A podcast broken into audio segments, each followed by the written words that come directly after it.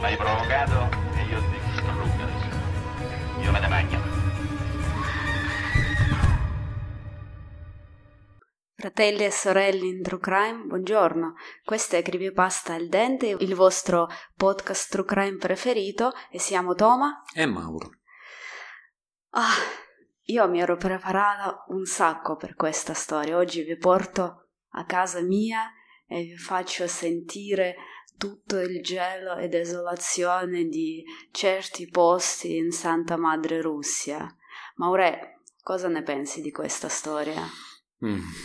La storia che racconteremo oggi non parla di omicidi, assassini, serial killer, psicopatici, ma è forse la più angosciante tra tutte le storie che abbiamo da raccontarvi. Mauro è rimasto traumatizzato quando ha sentito questa storia per la prima volta, perché gliel'avevo raccontata secoli fa. Sì. Era rimasta anche a me impressa. Io mi ricordo ancora quel giorno, tanti anni fa, a San Pietroburgo. Stavamo andando tranquillissimi a mangiarci qualcosa e tu decidi di intrattenermi raccontandomi una storia. Questa storia, vabbè, è obiettivamente orribile. Obiettivamente, anche per me è orribile.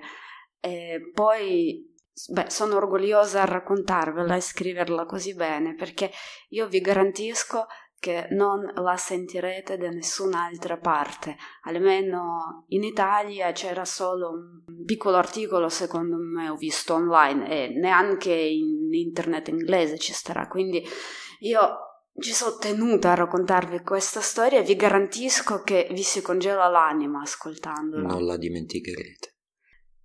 E oggi abbiamo deciso di non cominciare con questo intro che facciamo sempre e cominciare subito con la storia. Vediamo come va, così che entrerete subito nel paesaggio, che è molto importante per questa storia, quindi per favore godetevela. Se ci riuscirete.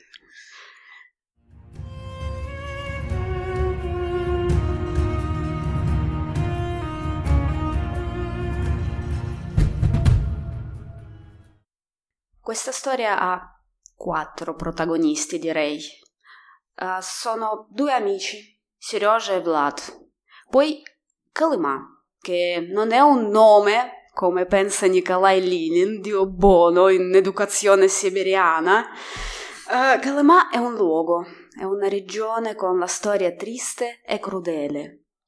E il 4 protagonista è il gelo impensabile, più basso di quello che possiamo immaginarci noi, gente qualsiasi, meno 50, meno 60, meno 70. Una storia che vi raccontiamo oggi è svolta sul polo del freddo nord, ovvero i luoghi più freddi del nostro emisfero. Cominciamo da Serezha e Vlad, ovvero Sergei Ustinov e Vladislav Istomin.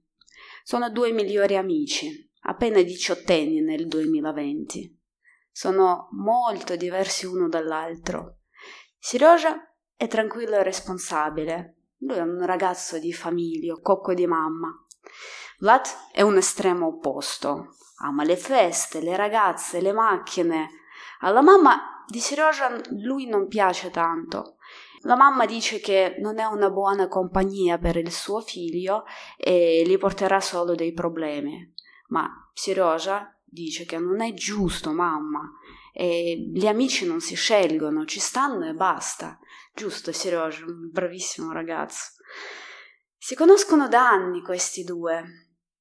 Loro sono stati alle elementari e alle medie nella stessa classe, ma all'epoca non erano amici.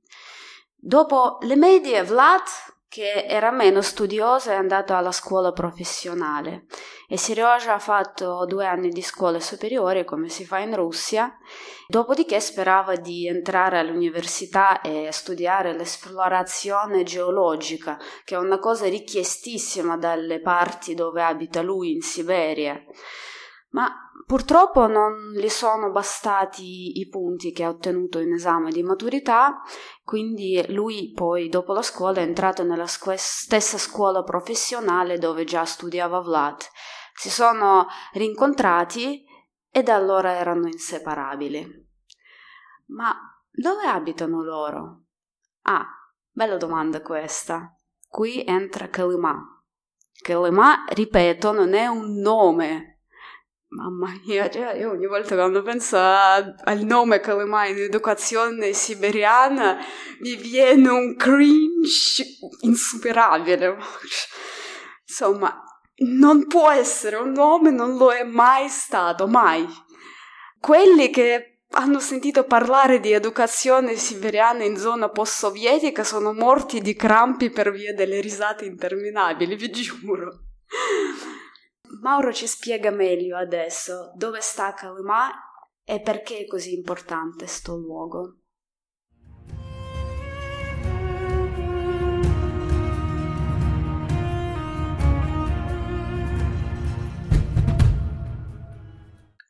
Kolyma, scusami se sbaglierò la pronuncia. Giustissima. Kolyma è una regione storica e geografica della Siberia.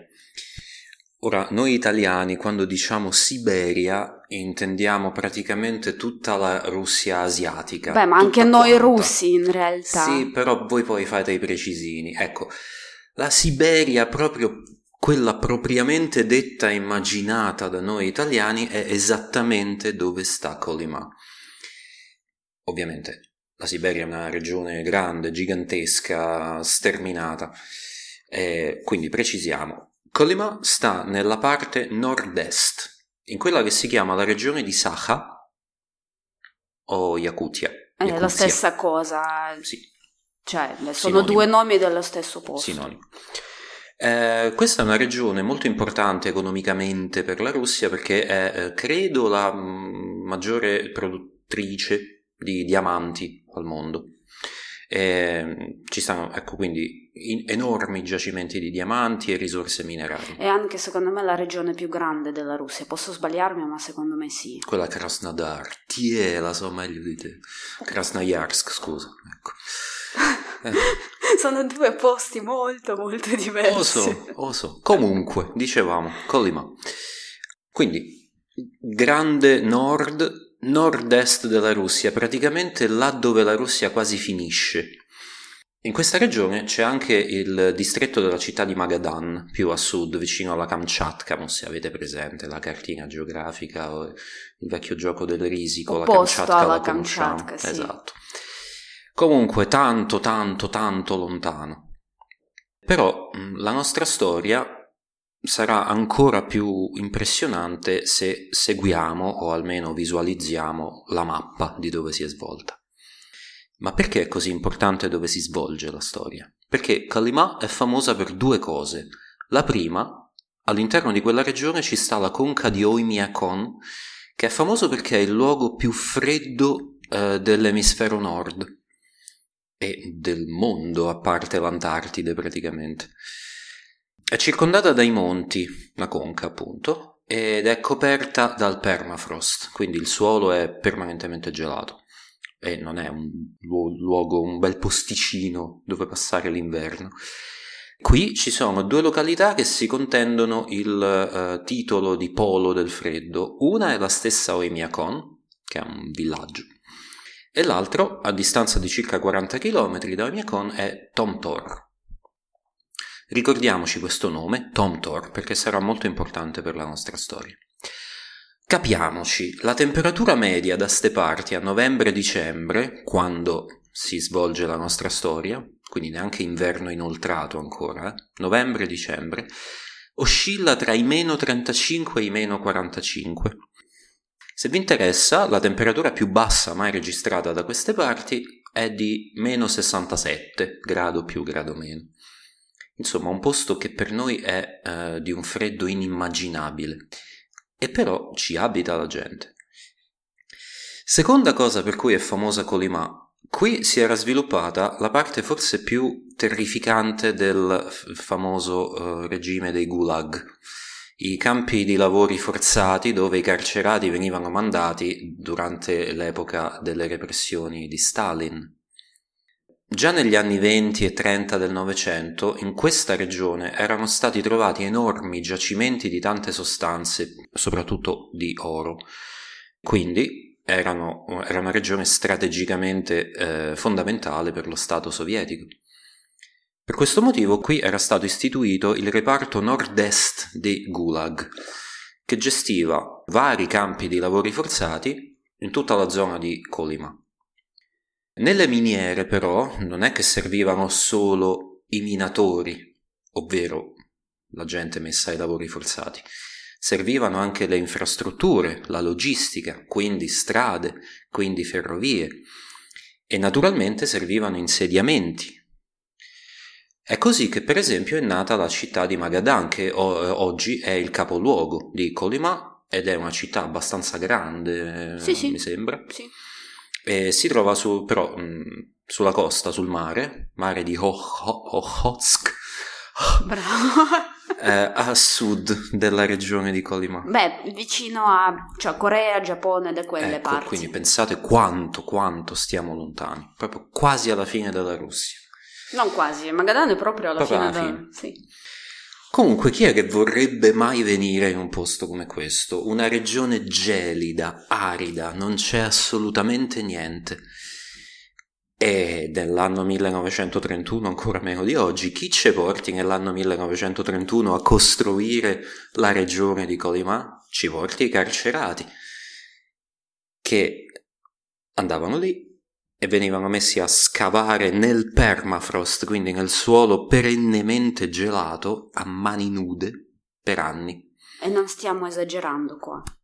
I campi di lavoro, i gulag, non erano campi dove la gente veniva attivamente uccisa. In grandi numeri. Sì. Cioè, diciamo, veniva attivamente uccisa, ma non erano campi di sterminio. Non erano campi di sterminio. Eppure nei gulag morivano come le mosche le persone, veramente. Morivano per il freddo, per le privazioni, per la fame, morivano di stenti, morivano di fatica perché erano messi ai lavori forzati. Si stima che intorno a 130.000 persone siano morte solo lì tra il 1931 e il 1953, l'anno in cui è morto Stalin. La cosa peggiore per chi finiva lì era che non si poteva scappare da nessuna parte, cioè scappi dal gulag, quello che ti aspetta sono solo distese gelate, infinite foreste e altre persone che magari ci avevano provato e le ritrovi per terra morte di fame in mezzo al gelo. Kolyma è rimasta nella storia come la parte più brutale di tutto il già brutale regime dei Gulag.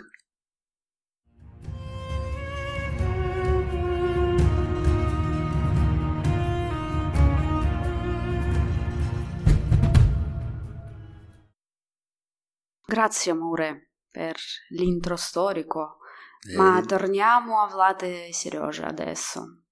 Loro abitano a Kolyma, o esattamente in un paesino Ola, vicino a Magadan, ma non è Kolyma estremo, non è un posto brutto, il clima è marittimo, la città sta sul mare, fa abbastanza calduccio di là.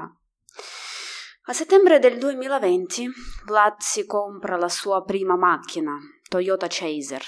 È un sedan di fine anni 90. Come spesso si fa in Russia, lui la compra usata dall'estero e deve ritirarla da Vladivostok, che sono più o meno 5.000 km di strada da casa dove abitano loro. Lui sa guidare, Vlad, è quello che ama le feste, vi ricordo. Quindi lui sa guidare, ma non ha ancora la patente, quindi ci va con un amico che la patente ce l'ha, ma non è Serezha di cui stavamo parlando, era un altro. Insieme arrivano fino a Yakutsk, capoluogo di Yakutia, più o meno metà strada tra Vladivostok e Magadan. Ma di là la macchina si rompe e devono lasciarla per forza in un'autofficina. Tornano a casa con l'aereo. 2 mesi dopo, già verso fine novembre, Vlad pianifica tornare a Yakutsk per ritirare la macchina e fare la seconda metà del suo viaggio da Yakutsk appunto fino a Magadan, dove è situata Ola, proprio Ola vicino a Magadan. Il suo amico, quello con la patente, ha gli esami e non può venire con lui. Quindi Vlad chiede a suo miglior amico che però non sa guidare la macchina se lo vuole accompagnare. È serioso questo. Questa sarebbe una bella avventura, no? 2000 chilometri e mezzo tra le nevi e ghiaccio, i monti e la maestosa natura nordica, perché sono davvero posti spettacolarmente belli. Perché sì, fino a novembre da quelle parti è già pieno inverno. Cioè, stiamo a Roma adesso, vabbè, fino a novembre non era sto granché, diciamo, già di là è inverno come ci immaginiamo noi. Serezha è molto entusiasta del viaggio e un giorno torna a casa e dice alla mamma, perché è un cuoco di mamma, ricordiamoci, che sta per accompagnare Vlad in un viaggio avventuroso, ma la mamma gli fa assolutamente no. Non hai vestiti pesanti e non siete preparati per un viaggio del genere, perché mamma scema non è, è adulta e sa che cosa sono gli meno 40 d'inverno. E in generale non pensa che 2 diciottenni se ne rendano conto dove stanno andando. Io in vita mia ho vissuto meno 32, secondo me, era la temperatura più bassa che mi ricordo. Vabbè, non è, diciamo, sto granché, non è che puoi stare fuori a casa a lungo. Ora, tu quanto hai vissuto il più basso? All'epoca mi sembra che era meno 27, forse avevo fatto una volta. Meno 30, no scusa, meno 23. Com'è andata? Male. Te se congelano le cosce, le gambe, le ginocchia, in questo preciso ordine. E certo, bisogna essere ben attrezzati. Vabbè, devi saper gestirlo, sì, comunque. Noi io vengo da San Pietroburgo, dalle nostre parti è raro che scenda. Sì. Però comunque quando fa temperatura del genere, anche se sei ben vestito, non stai fuori all'aperto per troppo tempo. Sì, è vero. Quindi Serezha, ragazzo bravo e obbediente che è, dice alla mamma: ok, non ci vado. Ah, meno male. Non ci vai, la storia di incubo non è mai successa. Purtroppo no, è il mio desiderio, no? Wishful thinking. Magari.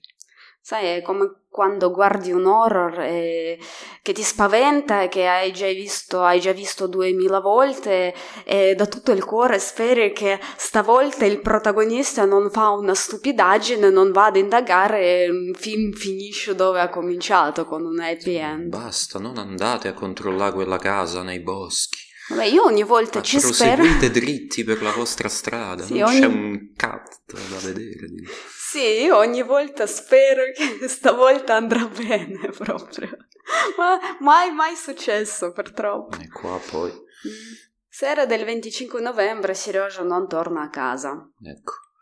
Dice alla mamma che lui e Vlad rimangono dalle ragazze, tra virgolette, qualsiasi cosa vorrà dire. Non torna neanche il giorno dopo e non risponde né alle chiamate né ai messaggi. E solo sera del 26 novembre, cioè sera dopo, chiama la mamma da Yakutsk con una sorpresa. Mamma sorpresa, surprise surprise. Allora sta lì con Vlad e ci sono andati con l'aereo e la mamma chiaramente non è contenta, ma che ci può fare? Ormai stanno lì. Quindi spera solo che stiano bene sti 2 teste di legno. Sono ragazzini, dai. Hanno 18 anni, tipici adolescenti.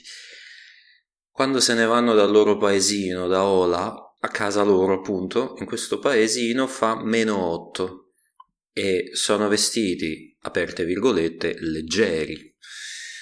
Certo, dico -8 qui dove stiamo noi e vedi gente vestita come gli esploratori del Polo Sud, ma in Russia -8 questi c'avevano la giacca autunnale e un cappellino da baseball in testa. Però vabbè, anche qua parliamo, sono adolescenti, mo non è che se sei siberiano significa che fa -8 e vai in giro vestito leggerino. sono ragazzini, non ci pensano e via. E vabbè, comunque a meno 8, anche se è siberiano, fa freddo.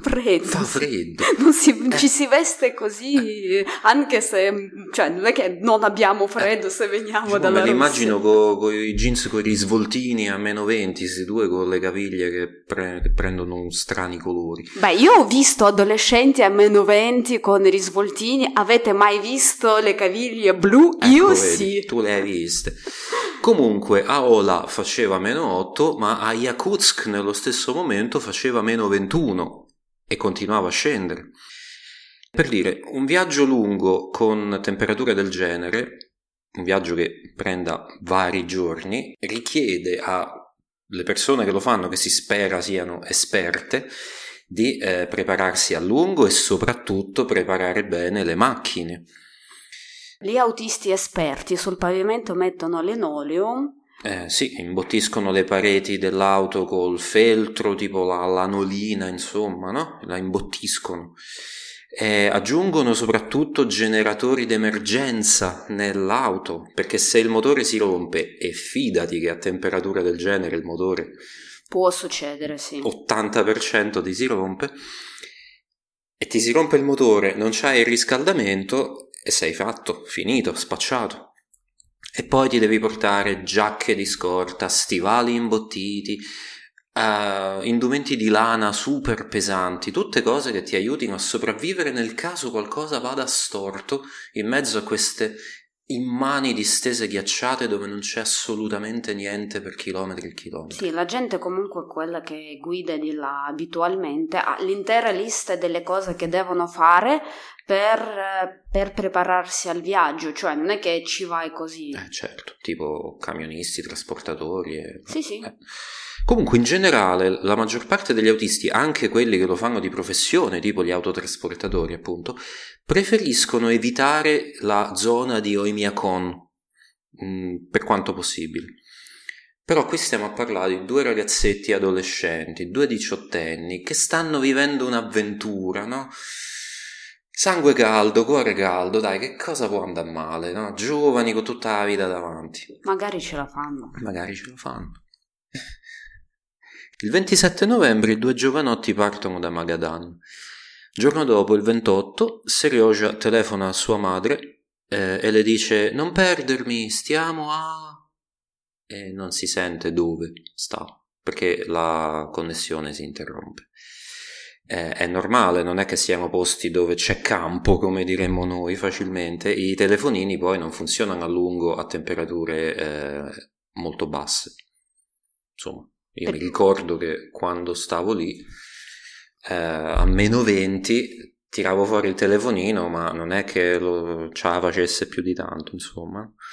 Sì, un po', si blocca un po'. Pensa a lungo, cioè esatto. Tu premi qualcosa e non funziona. Non risponde, lo devi tenere comunque vicino al corpo. A meno 40, secondo me, niente aiuta. Dopo il 28 novembre, comunque, la mamma di Serezha non ha più notizie di suo figlio. Lo chiama, ma lui non risponde per 2 giorni. La sera del 30 novembre, appunto, 2 giorni dopo, la mamma torna a casa la sera e chiama il 112, il numero d'emergenza. E iniziano così le ricerche dei due ragazzi. Le ricerche partono il 1° dicembre del 2020. Per capire però come si siano svolte le ricerche, dobbiamo prima capire come è fatta la regione in cui i due giovanotti si sono persi. Se potete, guardate la mappa che c'è nella nostra pagina Instagram. Sì, questo aiuterà tantissimo a capire tutta la storia, però vabbè, io cerco di spiegarlo a voce in modo più comprensibile possibile, così che potete immaginarlo visivamente.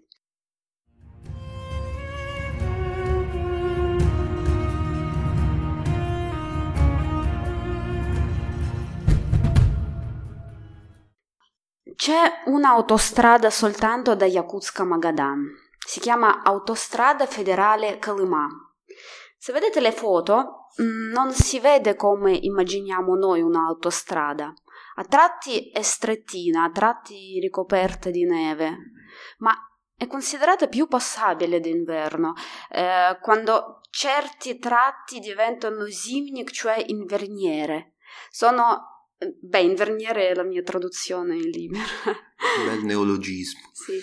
Sono i fiumi che d'inverno si ghiacciano, quindi li puoi attraversare sopra il ghiaccio come se fosse l'asfalto. D'estate, quando ghiaccio non c'è, ci stanno i traghetti. Ma ovviamente con questo sistema c'è un grosso pericolo di perdere la macchina sotto il ghiaccio di primavera o di autunno, quando il ghiaccio non è ancora duro, largo, profondo, come direi, di ghiaccio. Spesso, ecco, grazie. Qui gli autisti non lo vedono come una grossa emergenza in realtà, cioè suona pazzesco, guarda, lo racconto io, a me suona pazzesco, ma loro non lo vedono come grossa emergenza. Se ci capiti, tu chiedi a loro e ti possono raccontare tranquillamente che la macchina dove state viaggiando voi in questo momento è stata recuperata dal fiume, forse anche più di una volta. Sono storie divertentissime. Gente tosta che abita da quelle parti. Se voi non vedete una mappa proprio adesso, immaginate una A maiuscola, solo che sopra non c'è un angolo ma un curvone. Ecco, questa è la nostra autostrada. In basso a sinistra c'è Yakutsk. Allora, se decidiamo di prendere sto itinerario, soprattutto vestiamoci bene, come abbiamo capito, e poi all'inizio viaggiamo per 730 km da Yakutsk, dritto a nord, verso un villaggio abbandonato che si chiama Kyubeme. Questo è dove inizia la trave orizzontale della nostra A. Qui c'è un benzinaio e una trattoria che in onore di Kyubeme si chiama Caffè Cuba. E hanno pure messo un striscione all'ingresso con le palme e il mare estivo, che soprattutto a meno 50 si vede da paura. Marketing. E poi dicono che i russi non hanno senso di umorismo, un po' ce l'hanno. Modo loro. Cuba la conoscono tutti, è l'unico posto con tavola calda per centinaia di chilometri, e tutti si fermano qua per godersi un pasto caldo finché è disponibile. Tra l'altro dicono che è pure buono, quindi... Quindi, vabbè, cioè pensi se... Senza concorrenza. Vabbè, appunto, no, dicono che senza concorrenza, cioè, potresti pensare che senza concorrenza potrebbe far cagare, invece è buonissimo. Fanno lo sforzo. Sì, quindi se uno va da Yakutsk a Magadan, questa persona l'hanno sicuramente visto qua, è dove devi cominciare a cercare la gente. Dopo Cuba, l'autostrada federale procede più a nord, poi fa un curvone all'est, circumnavigando la conca di Oymyakon. Questa conca sta al centro, dove lettera A un buco. Trapassa la città relativamente grande di Ust-Nera, si chiama, e poi gira al sud e va dritto fino a Magadan. Aspetta, abbiamo detto una A, ma vuol dire che c'è una trave che taglia, tra virgolette, la strada? Logicamente dovrebbe esserci. E infatti, dopo Cuba, subito dopo, c'è un'altra strada che non va a nord, ma va direttamente a est, o se immaginate una A, quindi a destra, no?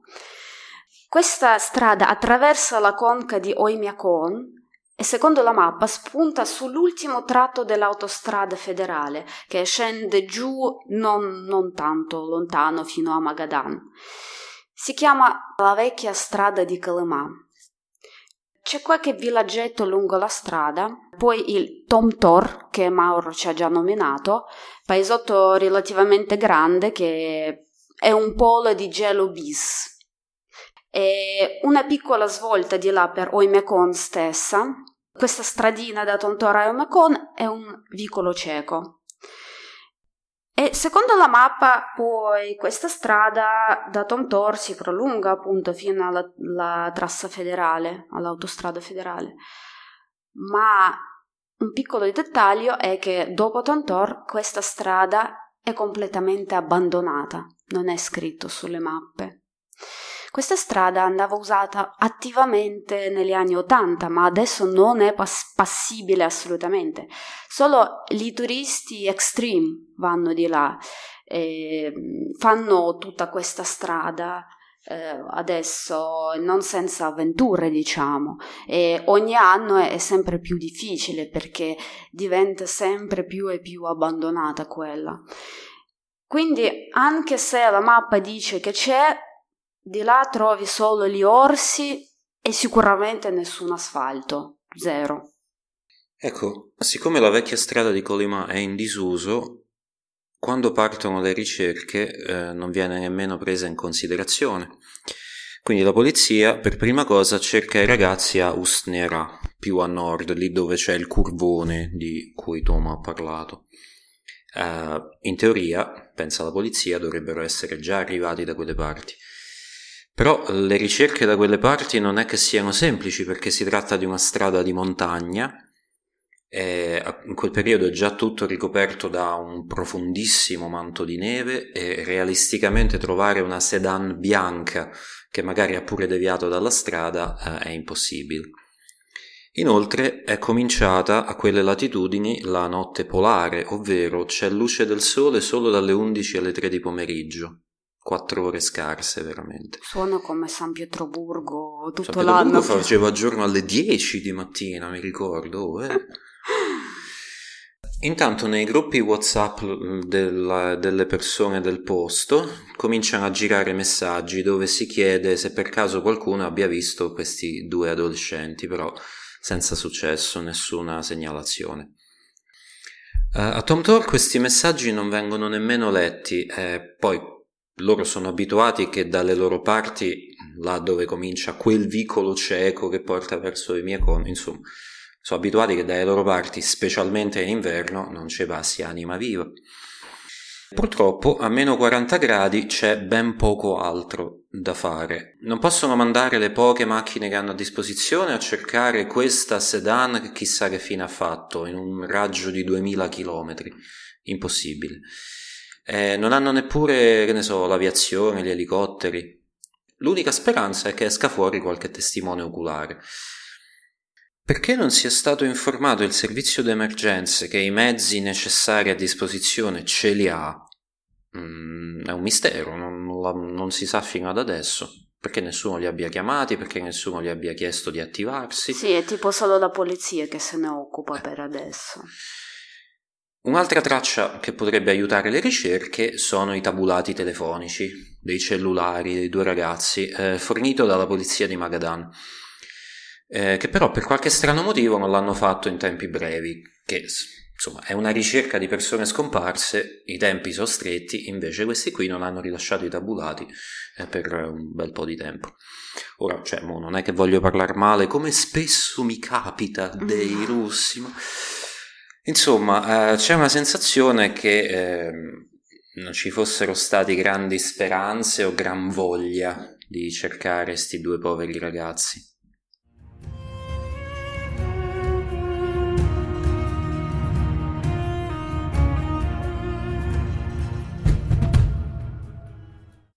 Comunque, la mattina del 4 dicembre, un poliziotto del distretto di Tomtor, Denis Sleptsov, riceve una telefonata dal suo capo da Oymyakon. Il capo gli chiede di controllare se i ragazzi, forse, chissà, magari, sono davvero passati da Tomtor per qualche strana ragione. E ricordiamoci, giorno 4 dicembre, i due ragazzi non danno più notizie di loro dal 28 novembre. Qua bisogna un attimo spiegare. In Russia c'è un sistema per cui ogni distretto c'ha un suo poliziotto, o almeno due poliziotti basati in quel distretto, che hanno, come diremmo noi, giurisdizione su quel distretto. Normalmente sono persone del posto, che quindi conoscono la zona come le loro tasche, conoscono tutto quanto e tutti quanti, e sono le prime persone a cui ci si rivolge per ogni avvenimento, incidente, piccolo o grande che sia. Se parliamo di una città grande, c'è un poliziotto del genere in ogni quartiere. Suona come un parroco, più o meno. Sì, tipo, a metà tra i carabinieri e il parroco. Il nostro Denis, quindi, è il poliziotto di riferimento a Tomtor. All'inizio lui ha dei grossi dubbi che i ragazzi siano potuti passare per la sua piccola cittadina nel bel mezzo della conca del gelo. Stanno lì, lungo quella strada secondaria che non va da nessuna parte. Non hanno alcun motivo di aver preso quella strada. Però il suo capo gli dice che la sera prima, il 3 dicembre, hanno finalmente ricevuto i tabulati telefonici dei due ragazzi e c'è la conferma che l'ultima volta il loro segnale cellulare è stato captato proprio dal ripetitore di Tomtor. Denis può umanamente avere i suoi dubbi, no? Ma è un bravo poliziotto, questo è sicuro. Lui subito scrive un annuncio nei gruppi locali di WhatsApp, perché come abbiamo capito di là i gruppi locali di WhatsApp vanno forti, e lui chiede a tutti i locali se loro sanno qualcosa, hanno visto qualcosa. Senza perdere tempo poi va a parlare con i tassisti e con i proprietari degli alberghi locali. Nessuno sa niente, nessuno ha visto niente, ma Denis non molla, pensa. Dopo Tomtor, già fuori il paesotto c'è il benzinaio, è l'unico da queste parti, è sicuramente l'ultimo disponibile. Dopo la strada diventa impenetrabile appena passi questo benzinaio. Quindi se per qualche sbaglio i ragazzi sono passati lì, si vedrà sulle camere di videosorveglianza. È già dopo pranzo che Denis arriva dal benzinaio, in stazione del servizio. La cassiera dice che non può darle accesso al video proprio così a richiesta, deve mandare una richiesta ufficiale dalla polizia via email. Siamo dopo pranzo, Cioè, tempo stringe. Denis Porello per forza torna a Tomtor, chiama il suo capo e aspetta finché il capo fa qualche chiamata in giro e velocizza il processo in qualche modo. Poi quando è fatta, torna dal benzinaio e si mette a vedere i video. Ci vogliono parecchie ore per trovare quel che gli interessa. Sto sempre ricordando del tempo a voi, no? Perché tutto questo si svolge entro un giorno e le tempistiche sono molto importanti qua. Già sera tardi, Denis finalmente vede sul video la Toyota Chaser bianca e i due ragazzi vicino alla macchina. Rifanno la benzina per decine di minuti, poi vanno verso il fornaio, lì vicino al benzinaio, ma il fornaio è chiuso, quindi tornano alla stazione e poi loro se ne vanno, tornano verso Tomtor. E qui Denis fa un bel respiro perché meno male non sono andati verso la strada abbandonata. Ma per essere sicuro, Denis continua a guardare il video e rivede la Toyota Chaser tra 30 minuti. Torna, non si ferma e va dritta verso la parte impenetrabile della vecchia strada di Kolyma. Questa strada i giornalisti amano chiamare la strada delle ossa. Denis prova a guardare ancora un po', tutto speranzoso, ma la macchina non torna più. È brutto, molto, molto brutto.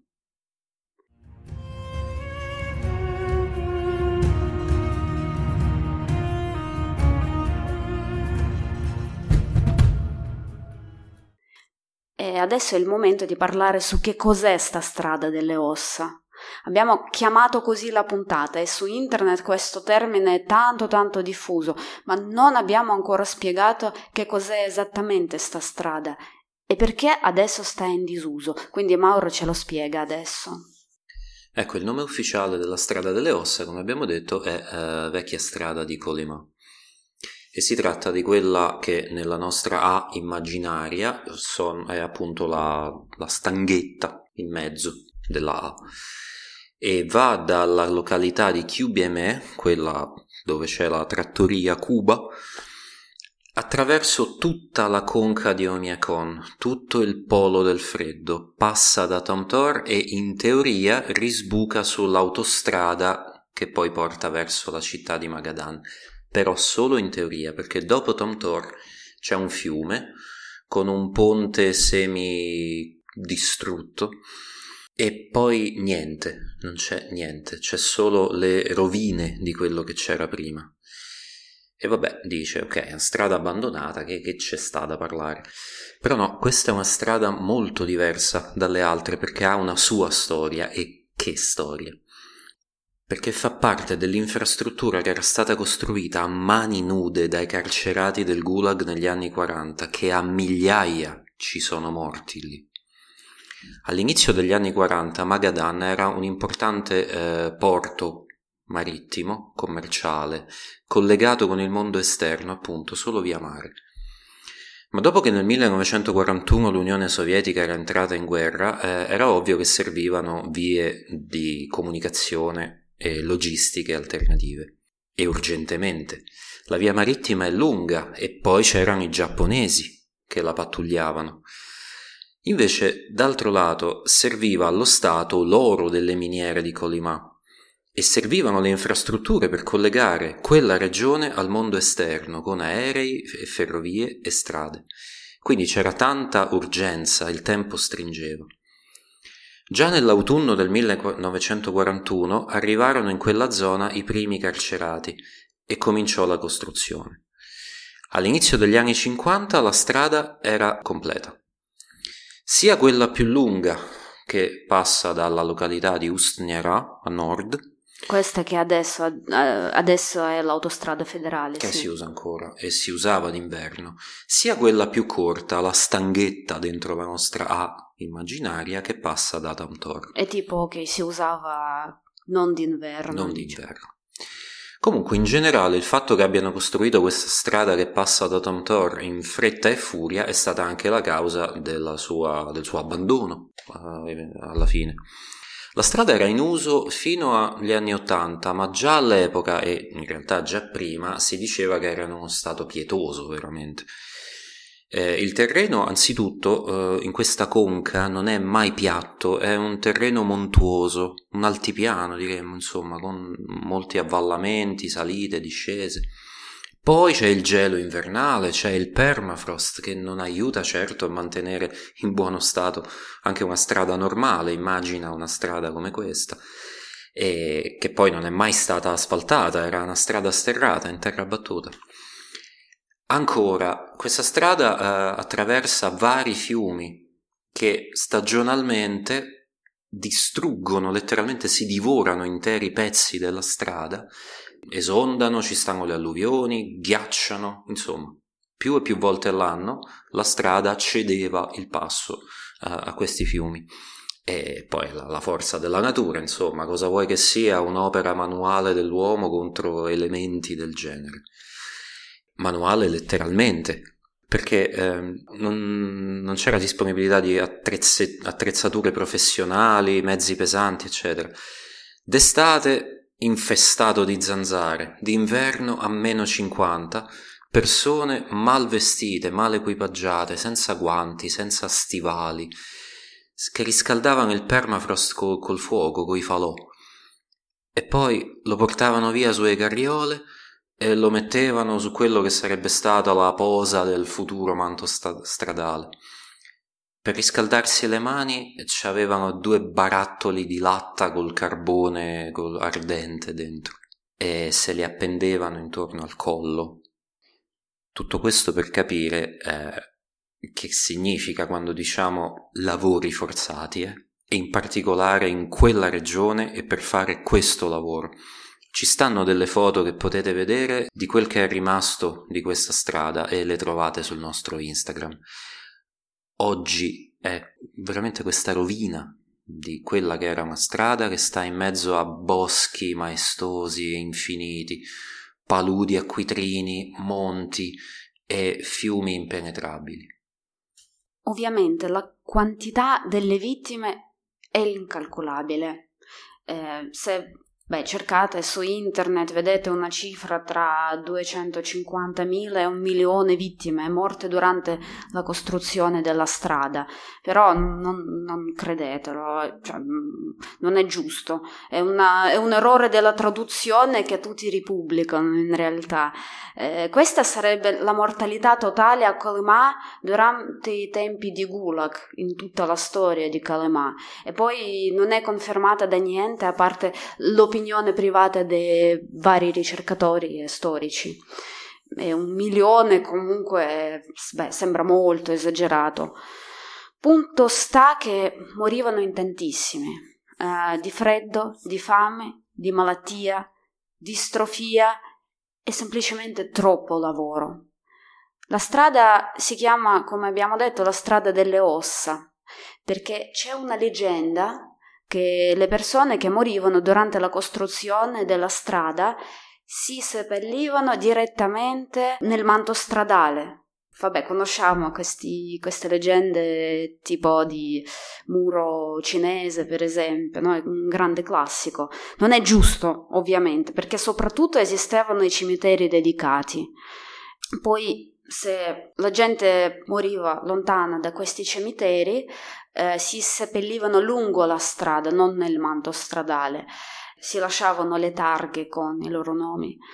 Forse sta leggenda è partita perché, appunto, quando la strada si distruggeva durante le alluvioni dei fiumi locali, le ossa salivano sulla superficie, quindi fa impressione, chiaramente. Non nascono le leggende di qualsiasi tipo.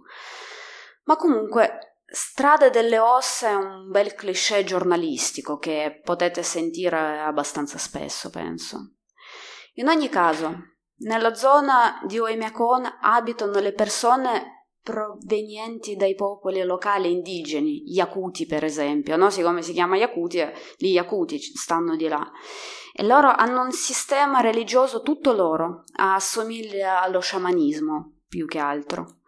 Ancora adesso credono che ci stiano dei fantasmi in questa strada. E anche se loro non sono credenti, se fanno la strada d'inverno o ci vanno a lungo per caccia o altro, lasciano comunque i doni per gli spiriti quando prendono la strada, qualche fritella, un po' di vodka, e dicono che questo aiuta a non perdersi e non cadere in disgrazia dei spiriti.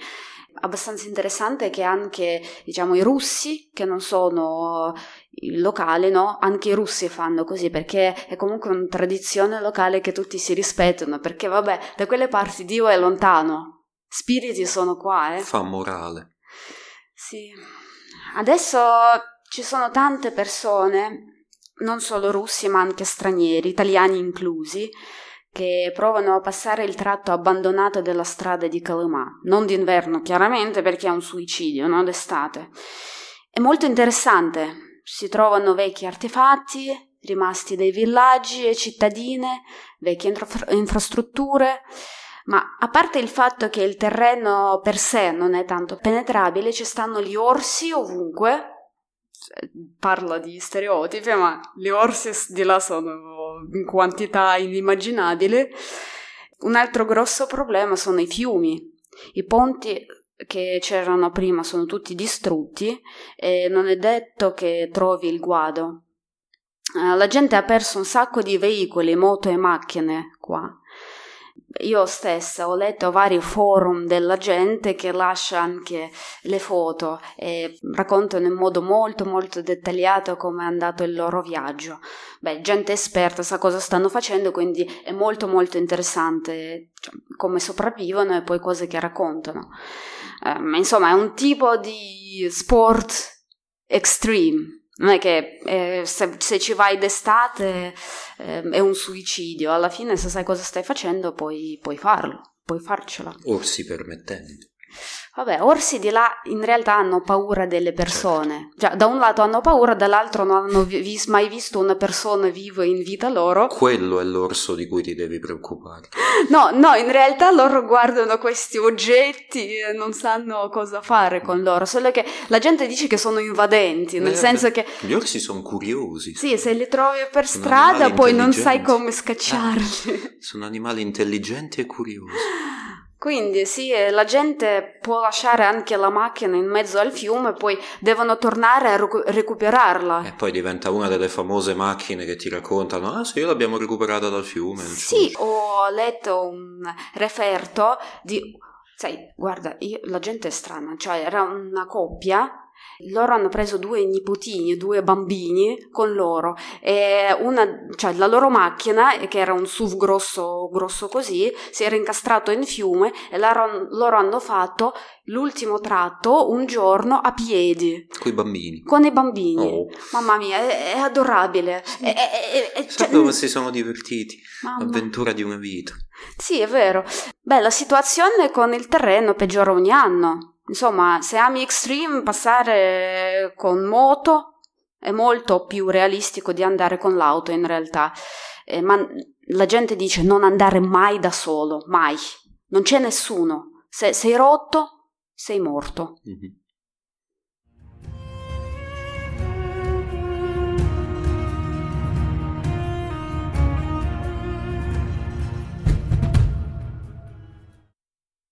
Motivo per cui il nostro bravo poliziotto Denis pensa che se i ragazzi si sono avviati proprio su quella strada e ormai da qualche giorno è una pessima, davvero pessima notizia. Non si sono fatti vivi infatti ormai da 6 giorni e anche la gente molto molto ben preparata riesce a fare questo itinerario fino alla fine, anche d'estate. Che poi solo d'estate ci va, la gente ben preparata, che sa cosa sta facendo e sa dove sta andando. Questi ragazzi qui, a inizio dicembre, nessuna speranza. Però, come abbiamo detto, Denis è un bravo poliziotto e se c'è ancora una pur minima speranza di ritrovare questi due ragazzi sani e salvi, lui deve agire urgentissimamente. Sono le 8 di sera quando Denis decide di avviarsi e chiama 2 persone del posto che conoscono bene quel tratto della storica Strada delle Ossa perché ci vanno spesso a caccia.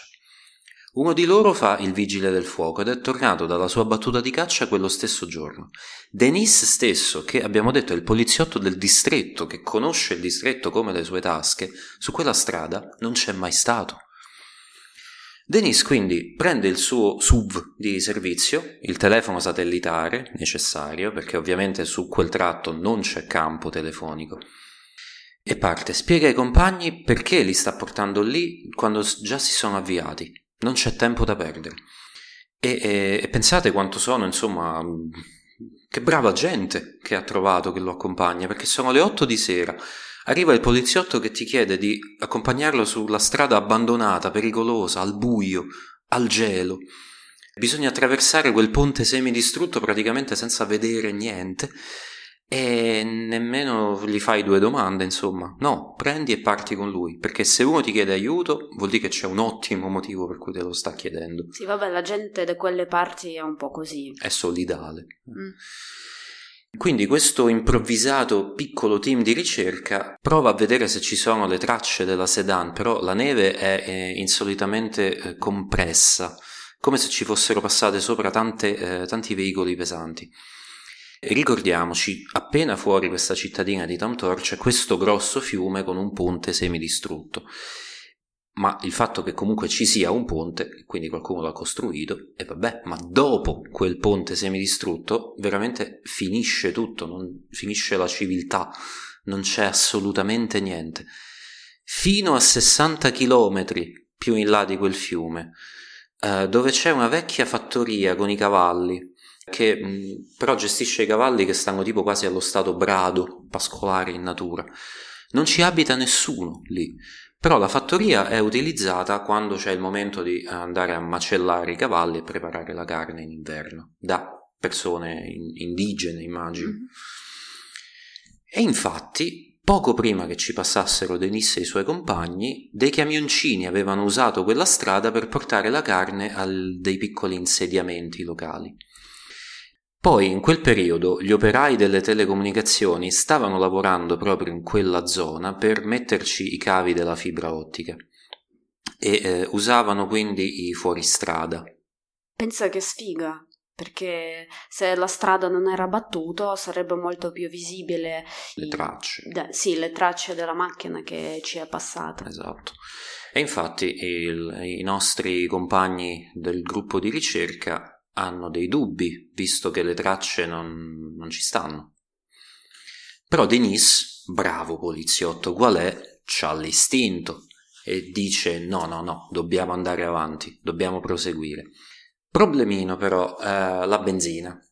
Questi qui hanno nel serbatoio 60 litri, quindi se vanno troppo lontano devono anche stare attenti ad avere abbastanza benzina per tornare indietro, perché se si fermano, o meglio, dovessero fermarsi e aver bisogno di soccorsi chiamati via telefono satellitare, chi gli garantisce che anche i soccorsi non rimarranno incastrati in mezzo a questo posto desolato come loro?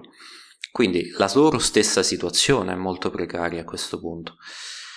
Pensandoci, Denis chiama il suo capo e gli chiede di mandare dietro di loro un'altra macchina con benzina che li incontri sulla strada del ritorno per fare rifornimento. Il capo gli dice ok, te la mando, tu prosegui finché non trovi questi due poveri ragazzi. Qui la parte preferita di Mauro, horror puro. No. 5 ore dopo, verso l'1-2 di notte, hanno visto la Toyota bianca nel buio, sotto la soglia di un monte. Il motore è spento, la luce pure, le finestre sono completamente ricoperte di brina. Dietro la macchina, sulla neve, c'è un cappello buttato. Denis ha una brutta sensazione. Prende la torcia, apre lo sportello della macchina e vede due corpi. Uno è sdraiato sul pavimento tra sedile anteriori e posteriori. L'altro, seduto sul sedile posteriore, cade verso Denis quando apre lo sportello e dice «Aiuto! È vivo! Questo è Vlad! Sotto è Serezha ed è purtroppo morto!»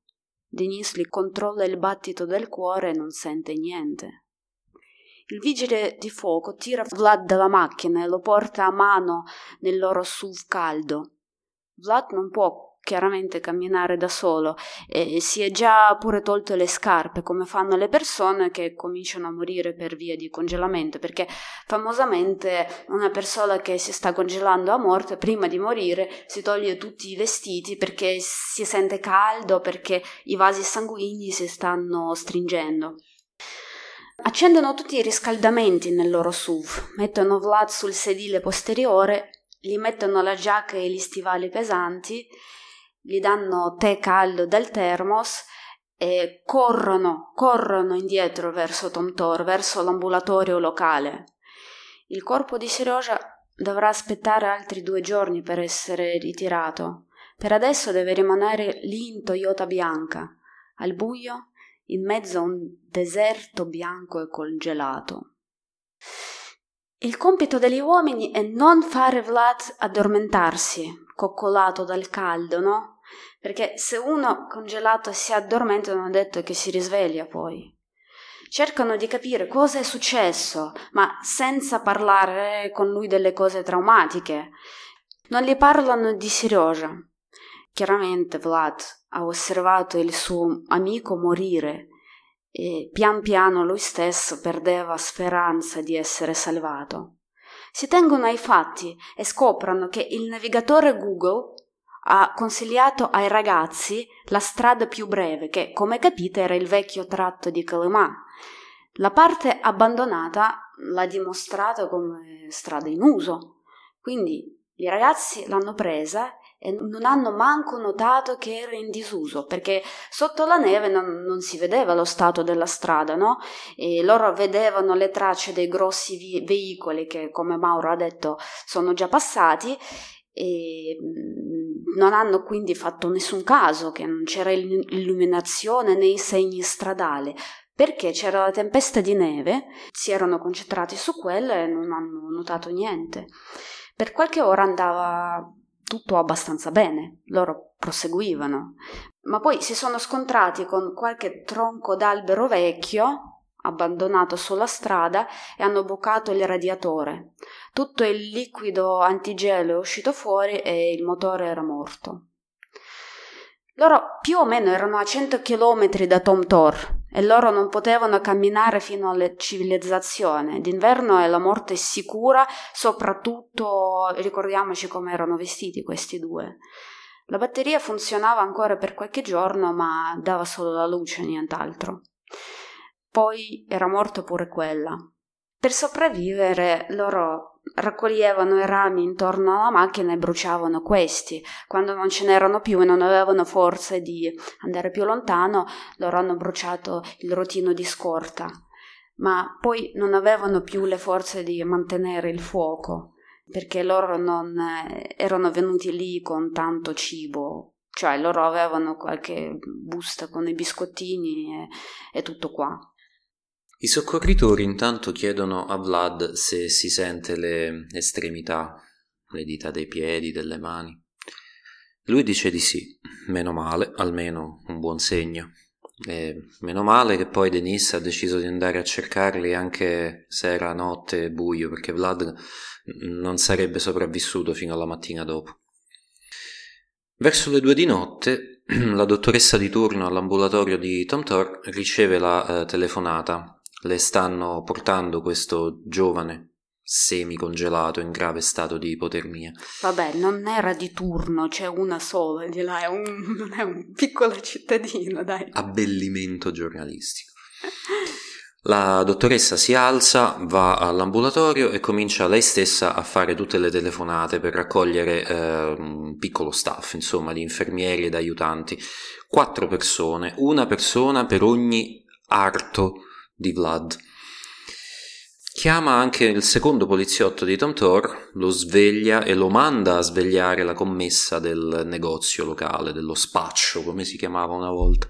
Il suo compito, siamo in Russia, è portare vodka. Tanta vodka. Ma non per quello che pensate voi con questi stupidi stereotipi sulla Russia, no?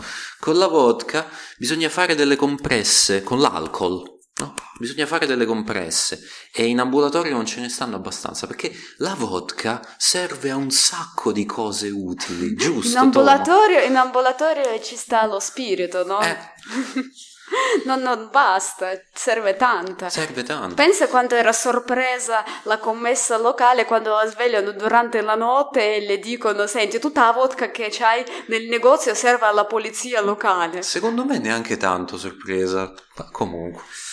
Quando le portano Vlad, la dottoressa sì che rimane sorpresa invece, perché sto ragazzino è rimasto fuori al gelo per 6 giorni tipo. Si aspettava di vederlo in stato di incoscienza o peggio di com'era comunque. Quando Vlad arriva in ospedale sono le 5 del mattino. Lei lo tocca e sente il gelo, proprio la morte, come se stesse toccando un cadavere congelato. Però, come tutte le persone che abbiamo incontrato finora in questa storia, impegnate a soccorrere questi 2 poveri ragazzi, anche lei si fa in 4 per aiutarlo, al di là di ogni speranza quasi. Però non è che possa fare tanto, è un piccolo ambulatorio di un piccolo villaggio nel mezzo del niente, non hanno medicinali forti, non hanno l'attrezzatura. È contenta però la dottoressa che Vlad nel suo stato di precongelamento si fosse tolto le scarpe, perché altrimenti sarebbe stato un problema, perché i piedi congelati si gonfiano. Gli praticano un'anestesia locale più forte possibile e cominciano a mettere tantissimi strati di garza bagnata di alcol, lo avvolgono in una coperta calda, gli danno cose calde da bere. Più di così non si può fare, si può solo chiamare un'ambulanza.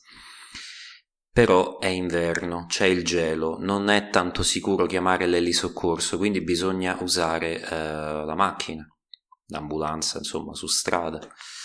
Vlad viene trasportato a Ust-Nera, che è la città più grande, più vicina a Tomtor. E trattandosi di Siberia, più vicina significa 7 ore di distanza. Vlad intanto è in stato di shock e ha paura di lasciare le persone che lo hanno salvato e lo hanno aiutato, e chiede, pischello com'è, mi accompagnate, vero? Non mi lasciate da solo. Purtroppo Vlad ha passato tanti mesi a Yakutsk, dove l'hanno trasferito poi da Ust-Nera perché, vabbè, era un caso difficile. Le hanno amputato sia le mani che i piedi. Si dice che, vabbè, non era tanto lucido. Per tanto tempo dopo chiedeva ai medici quando portano il suo miglior amico all'ospedale e se lo mettono vicino a lui. Ma nessuno ovviamente dei medici aveva il coraggio di rispondergli. Poi, quando era guarito, ha dato le sue spiegazioni a questo incidente, lui ha raccontato tutto in dettaglio e ha chiesto scusa a tutti per il disturbo. La sorella di Serezha ha fatto causa contro Google, ma chiaramente senza successo. Ancora per qualche mese dopo la tragedia il tratto storico si vedeva attivo sia su Google che su Yandex, che è un altro navigatore che si usa in Russia. Adesso nel 2023 pare che l'abbiano corretto, cioè io ho ricontrollato e non si vede questa strada, ma comunque rimane la domanda dei parenti di 2 ragazzi. Chi sarebbe in colpa per quello che è avvenuto a loro? Domandone.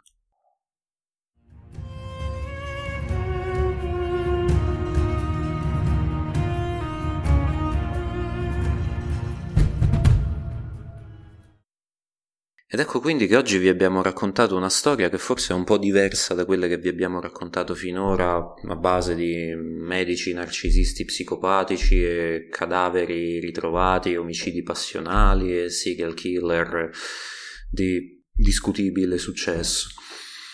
Quella di oggi è più una storia di paura, nel vero senso del termine, di paura che ti prende quando sei da solo e non hai speranze di essere salvato e vedi l'amico, il tuo migliore amico che tu hai portato con te, che ti muore davanti e non ci puoi fare niente. È una storia, penso, in cui è difficile immedesimarsi perché è successa in un posto talmente lontano, talmente remoto, eppure facile da immedesimarsi perché chi è che da ragazzetto non ha fatto qualche cazzatella che poteva finire così?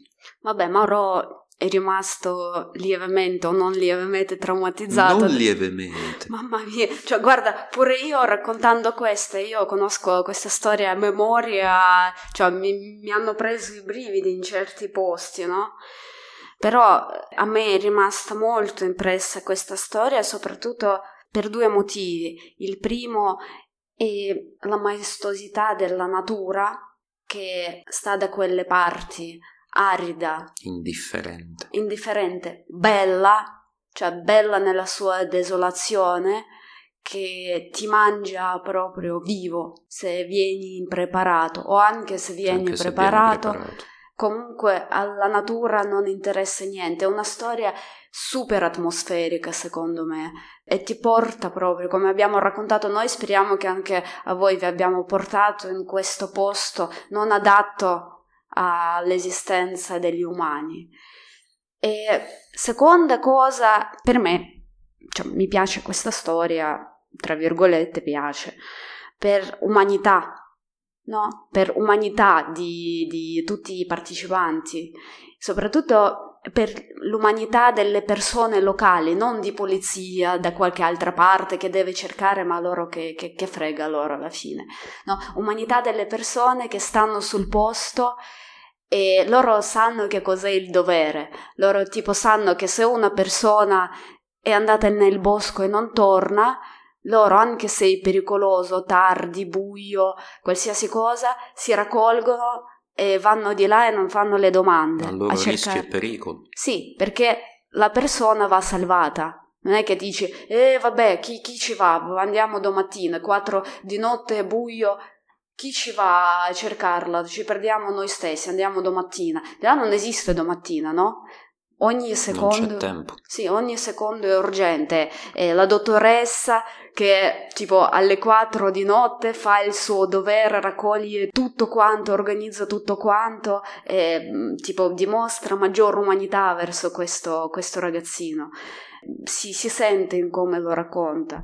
Ecco, insomma, per me questa storia è bella da questo punto di vista. Vabbè, è puro horror, ma è anche storia di grande umanità. Di grande umanità. Come sta Vlad oggi? Ho sentito, non ho visto, però lui ha Instagram, perché lui ha protesi bioniche tipo, no? Quindi lui ha Instagram dove lui racconta di come sta facendo, no? Non ne parlo chiaramente di questa storia. Una volta ha fatto un press release dove ha spiegato come è andato, come sono finiti di là e poi basta. Infatti non è che sia colpa di nessuno alla fine, diciamo, chi ha colpa non lo so, chi è un eroe lo so, il poliziotto Denis, il vigile del fuoco e l'altro che l'hanno accompagnato, la dottoressa, pure il benzinaio, guarda, tutti. Il benzinaio no, perché ha chiesto l'email, sempre sta burocrazia del caso, è da salvare i ragazzi. Dio mio, voi russi con la burocrazia ogni volta. Vabbè, le regole sono importanti. Le regole sono regole. Sì.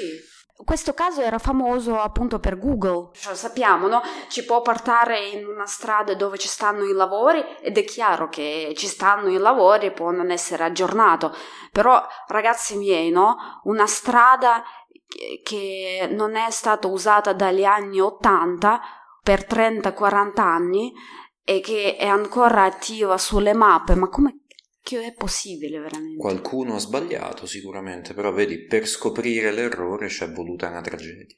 Una cosa che ci ha insegnato questa storia è: se voi andate da qualche parte che non comprende autostrade, strade extraurbane principali soltanto, per favore leggete dove state andando e fatevi un po' di ricerca. Mi piace che riesci a trovare una morale anche in questa storia.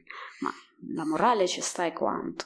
Comunque, ecco, finiamo qua. Noi speriamo vivamente che apprezzate questa storia, perché non la sentirete da nessun'altra parte, solo in Russia se ne parlava, e per favore condividetela con gli altri, perché sono sicura che ascoltare un pezzo così talmente unico è davvero raro, secondo me. Commentate, fateci sapere come vi abbiamo portato fin lì a seguire questa storia e la tragica disavventura di questi due giovanotti che volevano solo farsi un viaggetto in macchina in mezzo alla natura incontaminata.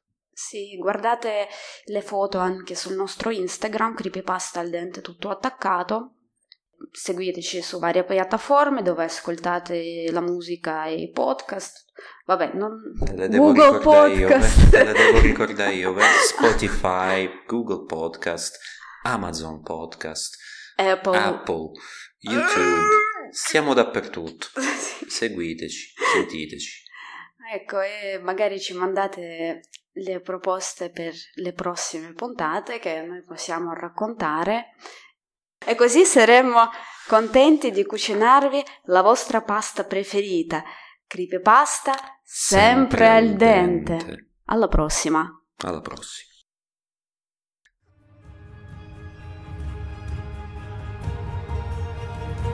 M'hai provocato e io ti distruggo. Io me ne magno.